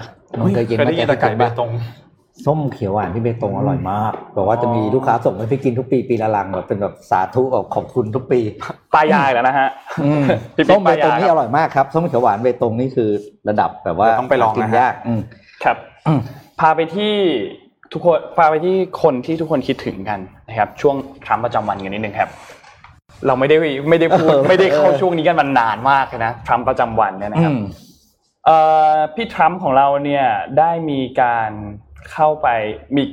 ออกมาพูดครั้งแรกแล้วกัน เพราะหลังจากที่เขาโดนแบนช่องทางโซเชียลมีเดียทุกช่องทางของเขาไปใช่ไหมแล้วก็ลงจากตำแหน่งประธานาธิบดีแล้วด้วย ไม่มีเวทีให้ออกมาพูดกับสื่อมวลชนแล้วพูดง่ายๆนะครับ ก็ได้มีการไปพูดในเวทีการประชุมใหญ่ของพรรคอนุรักษ์นิยมนะครับก็คือที่ CPAC อ่าซึ่งน่าสนใจมากนะครับการงานนี้เนี่ยจัดขึ้นในเมืองออร์แลนโดในรัฐฟลอริดานะครับซึ่งนับว่าเป็นครั้งแรกเลยหลังจากที่ตัวเขาเนี่ยลงจากตำแหน่งประธานาธิบดีนะครับในวันที่ 26 กุมภาพันธ์ที่ผ่านมาครับเขามีการพูดถึงเกี่ยวกับประมาณว่าเอาพูดถึงโจไบเดนก่อนเลยกัน ในยุคของโดนัลด์ทรัมป์เนี่ย สโลแกนของเขาก็คือ American First ใช่ไหมครับ แต่เขาบอกว่ารัฐบาลของโจไบเดนเนี่ยกำลังจะทำให้อเมริกาเนี่ยกลายเป็น American Last แสะที่หนึ่งเรียกว่า sarcastic อ่านี่คือนี่คือแสะที่หนึ่งดอกแรกอ่าแสะที่สองครับ คือเขาบอกว่าเขาอาจจะกลับมาลงรับสมัครตำแหน่งเลือกตั้งในปี 2024 และแน่นอนถ้าผมมาคุณก็อาจจะเห็นผมเอาชนะตัวแทนจากพรรคเดโมแครตก็ได้ นี่คือแซะที่สอง แซะที่สามครับเขาพูดถึงบอกว่า เนี่ย ตอนนี้โจไบเดนเนี่ยทำงานมาแล้วประมาณหนึ่งใช่ไหมครับก็ณถึงเวลานี้เนี่ย คุณคิดถึงผมหรือยังอ่าก็ก็นี่นี่นี่คือแซะที่สามนะครับ ก็นับว่า ตอนนี้นี่ก็เป็นเป็นเขาบอกว่าเหมือนเป็น เป็น movement อันหนึ่งละกันของโดนัลด์ทรัมป์หลังจากที่ลงจากตำแหน่งประธานาธิบดีนะครับโดนัลด์ทรัมป์บอกว่ามีมันมีข่าวลือมาก่อนหน้านี้นะครับเขาบอกว่าเฮ้ยคุณจะออกมาตั้งพรรคใหม่หรือเปล่า คือคือคือไม่ไม่ไม่เป็นรีพับลิกันแล้วอะคุยง่ายคือนี้หนาหูมากอ่าคือคือข่าวนี้แบบมาเยอะมากนะครับ แต่ว่าโดนัลด์ทรัมป์เองเขาก็บอกว่า he has no plan to launch a new political party ก็คือเขาไม่มีแผนเลยที่จะตั้งพรรคใหม่นะครับ แล้วก็บอกว่าพรรครีพับลิกันเนี่ยยังคงเป็นพรรคที่ แข็งแกร่งมากๆพรรคหนึ่งอยู่นะครับแล้วที่สำคัญก็คือตอนนี้เนี่ยเป็นพรรคที่มีเขาเหมือนเหมือนใช้คำว่าเป็นน้ำหนึ่งอันเดียวกันมากกว่าในช่วงเวลาที่ผ่านมาด้วยนะครับ แต่ว่าแน่นอนแหละหลังจากนี้ในในในเรื่องของที่เขาแพ้การเลือกตั้งอันนี้อันนี้แซที่สี่แล้วนะในเรื่องที่เขาแพ้การเลือกตั้งเนี่ยก็มาจากการทุจริตการเลือกตั้งที่เกิดขึ้นนั่นแหละเขาก็เลยแพ้การเลือกตั้งเหมือนแอบยังไม่ยอมรับผลการเลือกตั้งอยู่ยังยืนยันอยู่แล้วว่าโดนโกงนะครับ แล้วก็รอดูครับว่าในปี 2024 เนี่ย เขาจะกลับมาลงรับสมัครการเลือกตั้งอีกหรือเปล่านะครับ การประชุม CPAC เนี่ยเป็นการประชุมที่ต้องบอกว่าเหมือนเป็นการประชุมใหญ่ที่สุดของพรรคอนุรักษ์นิยมแล้วนะครับ แล้วก็เป็นเหมือนประการประกาศจุดยืนของพรรคการเมืองต่างๆ แล้วก็การประชุมนี้เนี่ยมีมานานมากแล้วตั้งแต่ปี 1970 กว่าๆนะครับ ซึ่งก็คิดถึงคิดถึงโดนัลด์ทรัมป์แล้วกันคิดถึงคิดถึงเพราะปกติจะมีคอนเทนต์จากแกอยู่ตลอดเวลานะครับเหมือนเป็นงานที่รวมตัวผู้ที่ อยู่ฝั่งอนุรักษ์นิยมของทางอเมริกา แล้วเขาก็ผมอ่านข่าวเนี่ยมีข่าวบอกว่าเนี่ยกลุ่มนี้เนี่ยอนุรักษ์นิยมมากเลยขนาดจัดประชุมเนี่ยยังไม่ใส่หน้ากากกันเลย ก็คือเขาฉีดวัคซีนแล้วหรือเปล่า ไม่รู้เหมือนกันแต่นี้ไม่ควรจะใส่หน้ากากอยู่ดีใช่ครับอืมแล้วก็โดนัลด์ทรัมป์เนี่ยมีการบอกว่า I stand before you today to declare that the incredible journey we began together four years ago is far from over ก็ก็พูดประมาณว่า ในช่วงเวลาสี่ปีที่ผ่านมาเนี่ยมันเป็นการเดินทางที่ incredible มันมันยอดเยี่ยมมากนะครับแล้วก็หลังจากนี้ก็รอดูครับครับว่าโดนัลด์ทรัมป์จะกลับมาอีกครั้งหนึ่งหรือเปล่าครับครับ ก็สำหรับข่าวต่อมาก็ขอมาดูในเรื่องของรัฐบาลโจไบเดนหน่อยแล้วกันนะครับ ถือได้ว่าเป็นผลงานของนายโจไบเดนที่เอาบริษัทผู้ผลิตวัคซีนยักษ์ใหญ่สองเจ้าเนี่ยเข้ามาร่วมมือกันในการที่จะผลิต วัคซีนให้ได้ตรงตามเป้าหมายนะครับ โดยข่าวจากสำนักข่าววอชิงตันโพสต์นะครับได้มีการรายงานว่าทางเจ้าหน้าที่รัฐนะครับของทางเจ้าหน้าที่สาธารณสุขของทางสหรัฐเนี่ยได้ออกมาประกาศนะครับว่าสุดท้ายแล้วบริษัท Merck นะครับซึ่งอันนี้จะเป็นคนละบริษัทกับบริษัทที่เป็นตู้คอนเทนเนอร์นะครับบริษัท Merck นี่จะเป็นบริษัทที่ทำเกี่ยวข้องกับยานะครับ ก็จะมา ช่วยนะครับทางด้านบริษัท Johnson และ Johnson ในการผลิตวัคซีนนั่นเองครับ ซึ่งบริษัทสองบริษัทนี้จริง ๆ แล้วเขาเป็นคู่แข่งกันนะครับในตลาดการผลิตวัคซีนนะครับ แต่เพราะว่าสุดท้ายแล้วหลังจากที่วัคซีนของจอร์นสันและจอร์นสันเนี่ยได้รับการ approve จาก FDA นะครับเขาก็ได้เริ่มดำเนินการผลิตแต่ทว่ากับประสบกับปัญหาที่ไม่สามารถที่จะผลิตได้ตรงตามเป้านะครับ ภายในสิ้นเดือนมีนาคมนี้ คือตอนแรกเนี่ยเขาตั้งเป้าไว้ว่าจะจัดส่ง 37 ล้านโดส ภายในปีภายในเดือนมีนาคมนะครับ แต่ทว่าสุดท้ายแล้วมีการคาดการณ์ว่าน่าจะจัดส่งได้แค่ 20 ล้านโดส นั่นจึงทำให้เกิดการทำนั่นที่ทำให้รัฐบาลสหรัฐเนี่ยหาบริษัทที่มีศักยภาพในการผลิตวัคซีนเนี่ยเข้ามาเพื่อที่จะมาร่วมมือกับทาง Johnson และ Johnson ในการผลิตวัคซีน ซึ่งก็เป็นบริษัท Merck นี่แหละที่สุดท้ายแล้วก็มีการประกาศร่วมมือกันนะครับ ซึ่งการร่วมมือกันในครั้งนี้เนี่ยทางด้านของโฆษกรัฐบาลสหรัฐเองก็ออกมาบอกว่า ถือว่าเป็นการร่วมมือกันครั้งประวัติศาสตร์เลยนะเพราะว่าก่อนหน้านี้เนี่ยสองบริษัทนี้เนี่ยเป็นคู่แข่งยักษ์ใหญ่มากในตลาดเอ่อพวกตลาดของเวชภัณฑ์ต่างๆ หรือว่าตลาดยานั่นเองครับ ก็เรียกได้ว่าเป็นอีกสิ่งหนึ่งที่จะทำให้อ่อประสิทธิภาพหรือว่าศักยภาพในการเอ่อผลิตวัคซีน หรือว่าผลผลิตวัคซีนในประเทศสหรัฐเนี่ยก็จะเพิ่มมากขึ้น แล้วก็จอร์นสันและจอร์นสันเนี่ยถือว่าเป็นวัคซีนตัวที่ 3 ของสหรัฐที่มีการอนุมัติให้ใช้นะครับ แล้วก็ข้อได้เปรียบคือเป็นวัคซีนที่ฉีดแค่โดสเดียวครับนะครับ อันนี้ก็ถือว่าอ่าเป็นความร่วมมือกันของภาคเอกชนที่จะมาช่วยในการต่อสู้กับปัญหาการแพร่ระบาดโรคโควิด -19 ในสหรัฐครับ วัคซีนโดสเดียวอันเนี้ยน่าสนใจมากเลยนะ เพราะว่า ปัญหาที่ที่ที่เราเจอกันอยู่ตอนนี้คือการที่จะต้องตามคนมาฉีดวัคซีนถูกต้องครับโดสที่ใช่สองอะถ้าถ้าฉีดโดสเดียวได้เนี่ยมันน่าจะทำให้ประสิทธิภาพในการฉีดวัคซีนเนี่ยมันมันสูงขึ้นมากๆนะครับโดสหนึ่งของจอร์ n สันจอร์ n สันอันนี้เลยเป็นเป็นเป็นที่จับตามองใช่มากเนาะน่าสนใจมากครับนนท์ขอพามาที่ข่าวจามาลคาช็อกกีครับอืมข่าวนี้เป็นข่าวน่าจะเป็นข่าวใหญ่มากๆอยู่แล้วในปี 2018 เนาะจามาคาช็อกกีเป็นใครก่อน จามาคาช็อกกีเนี่ยเขาเป็นนักข่าวคนหนึ่งนะครับ ซึ่งนักข่าวคนนี้เนี่ยเคยเขียนข่าวให้กับ Washington Post นะครับครับแล้วก็เขียนข่าวที่ดูแล้วอาจค่อนข้างที่จะโจมตี MBS ก็คือโมฮัมหมัดบิลซามานนะครับ เจ้าชายของซาอุดิอาระเบียนะครับ ทีนี้ประเด็นก็คือนักข่าวคนนี้เนี่ยถูกสังหารนะครับในช่วงเวลาเมื่อ 3 ปีที่แล้วนะครับ ทีนี้ เอกสารอันหนึ่งของสหรัฐนะครับ ซึ่งเป็นข้อมูลจากทางด้าน CNN นะครับเขาบอกว่าเป็นเอกสารจากหน่วยข่าวกรองของสหรัฐครับบอกว่ามกุฎราชกุมารโมฮัมเหม็ดบิลซามานแห่งซาอุดิอาระเบียเนี่ยเป็นผู้ที่อนุมัติให้มีการสังหารคุณจามาลคาช็อกกีนะครับ ซึ่งเป็นบุคคลที่เราพูดถึงกันอยู่ตอนนี้เนี่ยแหละนะครับ ทางด้านรายงานของข่าวกรองสหรัฐเนี่ยมันเขาบอกว่า มันเป็นไปได้ยากมากที่การฆาตกรรมของคุณคาช็อกกีเนี่ยจะเกิดขึ้น โดยที่ไม่ได้รับการอนุญาตจาก MBS นะครับ ซึ่งแน่นอนว่าทางด้านรัฐบาลของซาอุดิอาระเบียเนี่ยออกมาปฏิเสธข่าวนี้แล้วนะครับ แล้วก็บอกว่าข้อมูลที่ทางด้านสหรัฐทำการรายงานออกมาเนี่ย ไม่เป็นความจริงเลย แล้วก็เป็นสิ่งที่ยอมรับไม่ได้นะครับ ซึ่งนี่เป็นน่าจะเป็น movement อันแรก ๆ เลยของทางด้านโจไบเดนนะใช่ที่ออกมาเหมือนกับแนวๆโจมตีทางด้านของซาอุดิอาระเบียนิดนึงนะครับซึ่งการรายงานดังกล่าวเนี่ยทำให้สหรัฐเนี่ยมีการออกมาตรการเพิ่มเติมด้วยนะครับ ไม่ว่าจะเป็นการระงับการเดินทางของบุคคลที่เกี่ยวข้องกับเหตุการณ์นี้นะครับแล้วก็นอกจากนี้เนี่ยยังมีการจับตาดูด้วยนะครับว่าความสัมพันธ์ระหว่างประเทศเนี่ยของรัฐบาลสหรัฐ แล้วก็ทางด้านซาอุดิอาระเบียเนี่ย จะเป็นยังไงต่อหลังจากนี้นะครับ ซึ่ง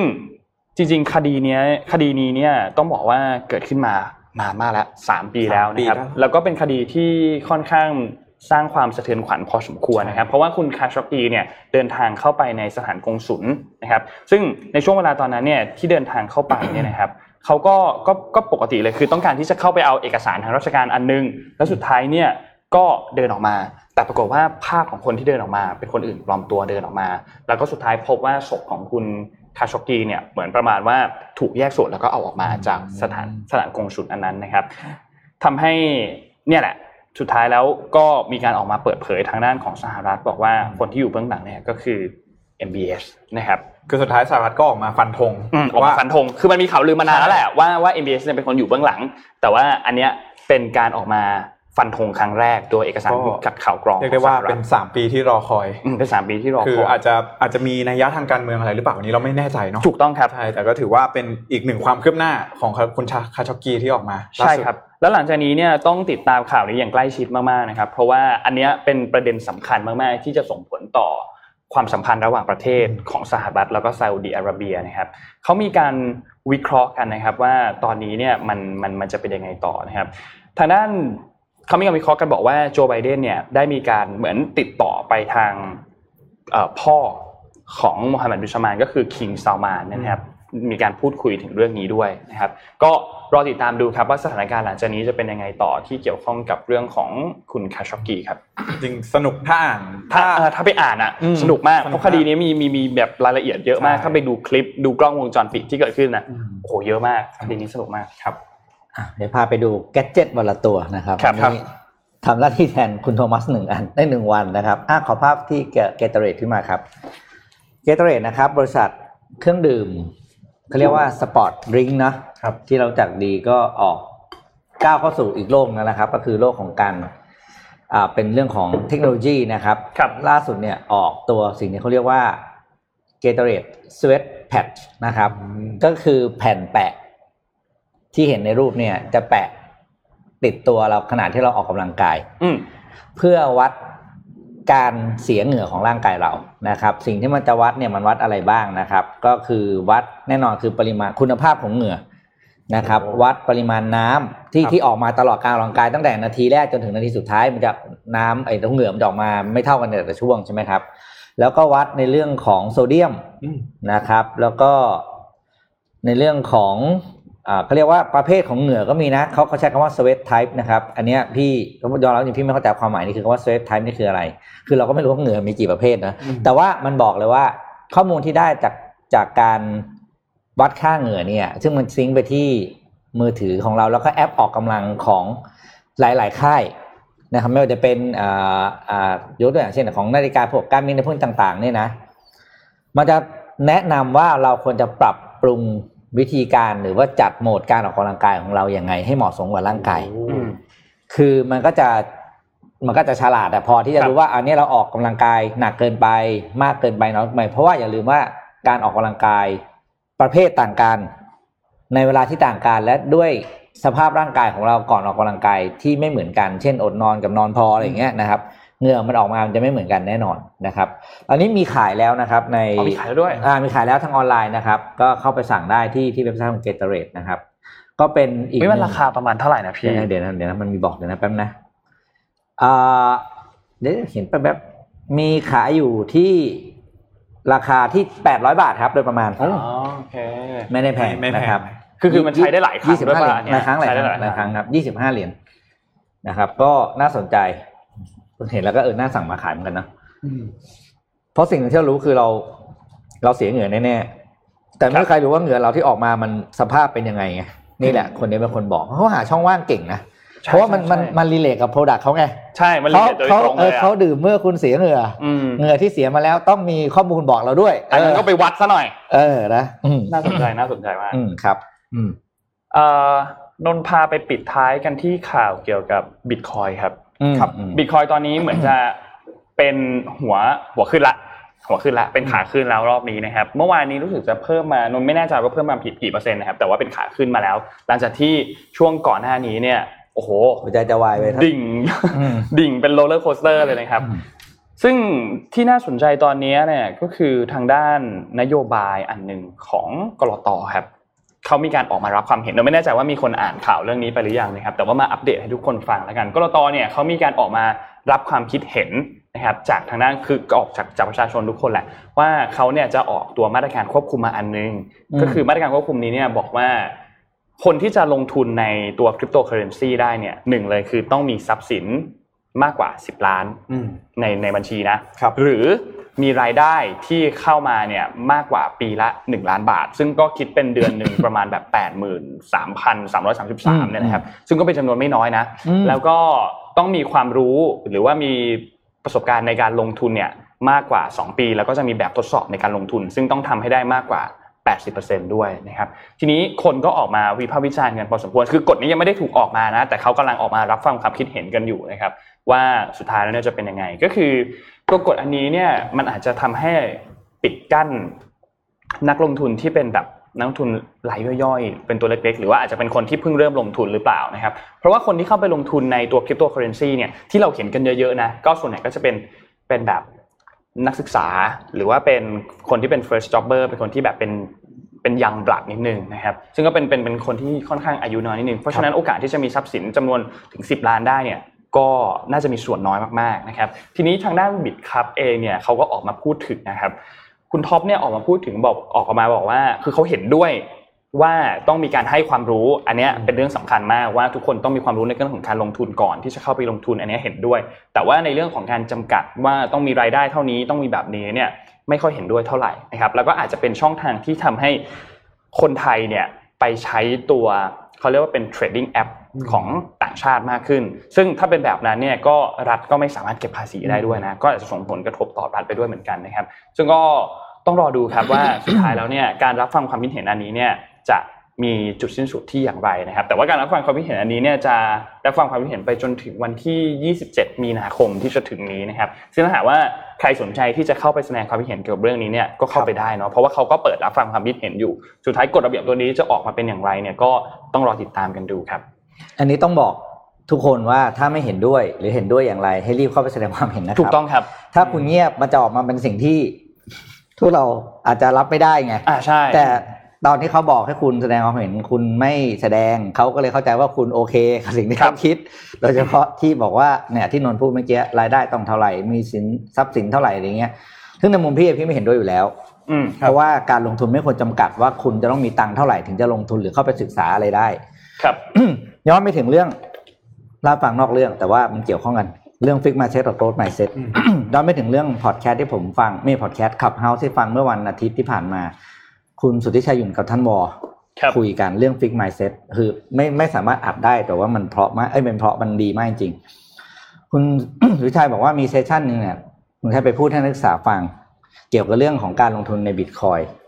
สุทธิชัยก็ถามเด็กในห้องว่า ไม่กลัวเหรอลงทุนในสิ่งที่เราไม่มีความรู้ อืมใช่ไหมคือคือเด็กก็ถามว่าเรื่องบิตคอยเป็นยังไงอะไรคุณชายถามนักเรียนนักศึกษากลับว่าไม่กลัวเหรอสิ่งที่ลงทุนกับสิ่งที่ไม่มีความรู้ เพราะว่าเรา เรารับฟังข้อมูลมาตลอดว่าเราต้องลงทุนในสิ่งที่เรามีความรู้ถูกปะครับ อ่า มีเด็กนักเรียนคนหนึ่งเด็กน้องๆคนหนึ่งตอบคุณสุชัยว่าเขาไม่คิดว่านี่คือการลงทุน แต่นี่คือการลงทะเบียนเรียนวิชาอ๋อคือลงเงินจำนวนนิดนึงอะ ก็พอเพื่อให้รู้ว่าสุดท้ายเดินบิตคอยมันเป็นยังไง อืมเนี่ยคือหลายบอกยกแต่ว่าเนี่ยคือสิ่งที่เขาเรียกว่าฟิกมาเซ็ตกับโกรดมาเซ็ตครับเออมันเป็นความต่างกันอืจมริงคือสำหรับพี่เนี่ยในมุมที่ ที่ที่บอกว่าคนจะต้องลงทุนได้จะต้องมีรายได้มากกว่าแปดหมื่นบาทต่อเดือนสมมตินะที่ที่ตามที่นนท์หาเลขเมื่อกี้อะพูดจริงๆนะภาษาชาวบ้าน ถ้าคนที่มีรายได้เกินแปดหมื่นบาทเนี่ยโอ้โหน้อยมากเลยนะ คือคือคือน้อยน้อยน้อยรายอะคือมันไม่ได้ส่วนใหญ่คนของประเทศแน่นอนน่ะแล้วก็เป็นการกั้นการเข้าถึงโอกาสที่เขาจะได้รู้สิ่งใหม่ๆด้วยแหละถ้าถามพี่มันควรจะลดลงมาหน่อยหรือเป็นความสมัครใจของแต่ละคน ที่จะลงหรือไม่ลงแต่ลงต้องลงให้ถูกกฎหมายเท่านั้นเอง คือไม่ใช่ไปเล่นอะไรนอกระบบอย่างเงี้ยที่หวยไม่ห้ามอะหวยเนี่ยตัวดีเลย เออเพราะฉะนั้นเนี่ยก็คือใครเห็นด้วยไม่เห็นด้วยยังไงรีบเข้าไปแสดงความเห็นนะครับครับเป็นโอกาสที่ดีแล้วเหมือนตอนที่เรามีแคมเปญกับทททใช่ไหมๆครับที่ททเขาเปิดที่เราอ่าให้มีการคิวอาร์เข้าโค้ไปดเข้าไปแสดงความอะไรอย่างเงี้ยคิดเห็นนะครับ แล้วเขาก็ปรับไปไปปรับปรุง แล้วก็ทุกคนต้องเปิดใจว่า ภาครัฐเขาก็เปิดให้คุณแสดงความเห็นแล้วครับเขานี่เขาก็คือ growth mindset เหมือนกันในฝั่งเขาเพราะคุณก็ควรจะเข้าไป เข้าไปเข้าไป growth ด้วยอะ ไม่ใช่บนบนอยู่ข้างนอกแล้วก็ไม่ทำอะไรสุดท้ายเขาออกมาในสิ่งที่เขาไม่รู้คุณไม่ชอบแล้วคุณก็ไปด่าเขาซ้อ่าใช่ำแล้วตัวคุณเองนั่นแหละฟิกไมเซ็ต อ่าเพราะตอนนี้เป็นจุดที่เขารอฟังอืม ความคิดเห็นอยู่ แล้วก็ต้องการความคิดเห็นอยู่นะครับอ่าเมื่อกี้เห็นมีคอมเมนต์เกี่ยวกับเรื่องของเคสคุณจามาลคาชอกกีนะครับที่บอกว่า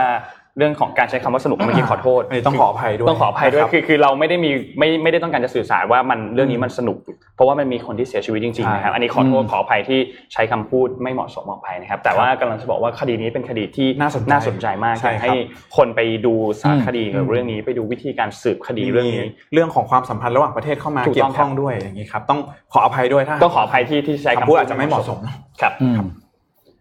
อะวันนี้วันนี้ครบถ้วน น่าจะครบถ้วนแล้วครับน่าจะครบถ้วนแล้วนะครับ ก็ขอบคุณสปอนเซอร์กันนิดหนึ่งครับนะครับอืมก็ขอบคุณ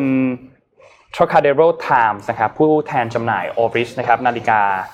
จากคุณภาพสูงจากสวิสนะครับแล้วก็ขอบคุณ SCB แล้วก็แน่นอนเป็นผู้สนับสนุนใจดีของเรานะครับที่สนับสนุนเรามาอย่างยาวนาน แล้วก็ขอให้อยู่กับเราต่อไปนะครับแล้วก็ขอบคุณผู้ฟังทุกคนมากๆนะครับที่รับฟัง Mission Daily Report ไม่ว่าจะอยู่ทางช่องทางไหนก็ตามจะ Clubhouse Twitter Facebook หรือว่า YouTube ก็ตามนะครับ ก็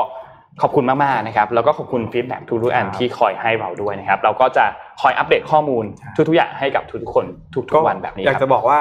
เดี๋ยวผมจะมาอ่านครับที่ Mission Daily Report ทุกอาทิตย์อาทิตย์ละสองวันอ่าโอเคาอันนี้ก็ขอฝากเนื้อฝากตัวกับทุกๆท่านครับไว้ด้วยนะครับฝากตัวพี่ปิ๊กด้วย แล้วก็ฝากตัวกับน้องชานนท์ไว้ด้วยครับผมนะครับเรามีสมาชิกใหม่ครับครับผมก็ สำหรับวันนี้ก็เท่านี้นะครับ แล้วก็ขอขอบพระคุณทุกๆ คนมากนะคครัรับบวันนี้เราสามคนลาไปก่อนครับ สวัสดีครับ สวัสดีครับ Mission Daily Report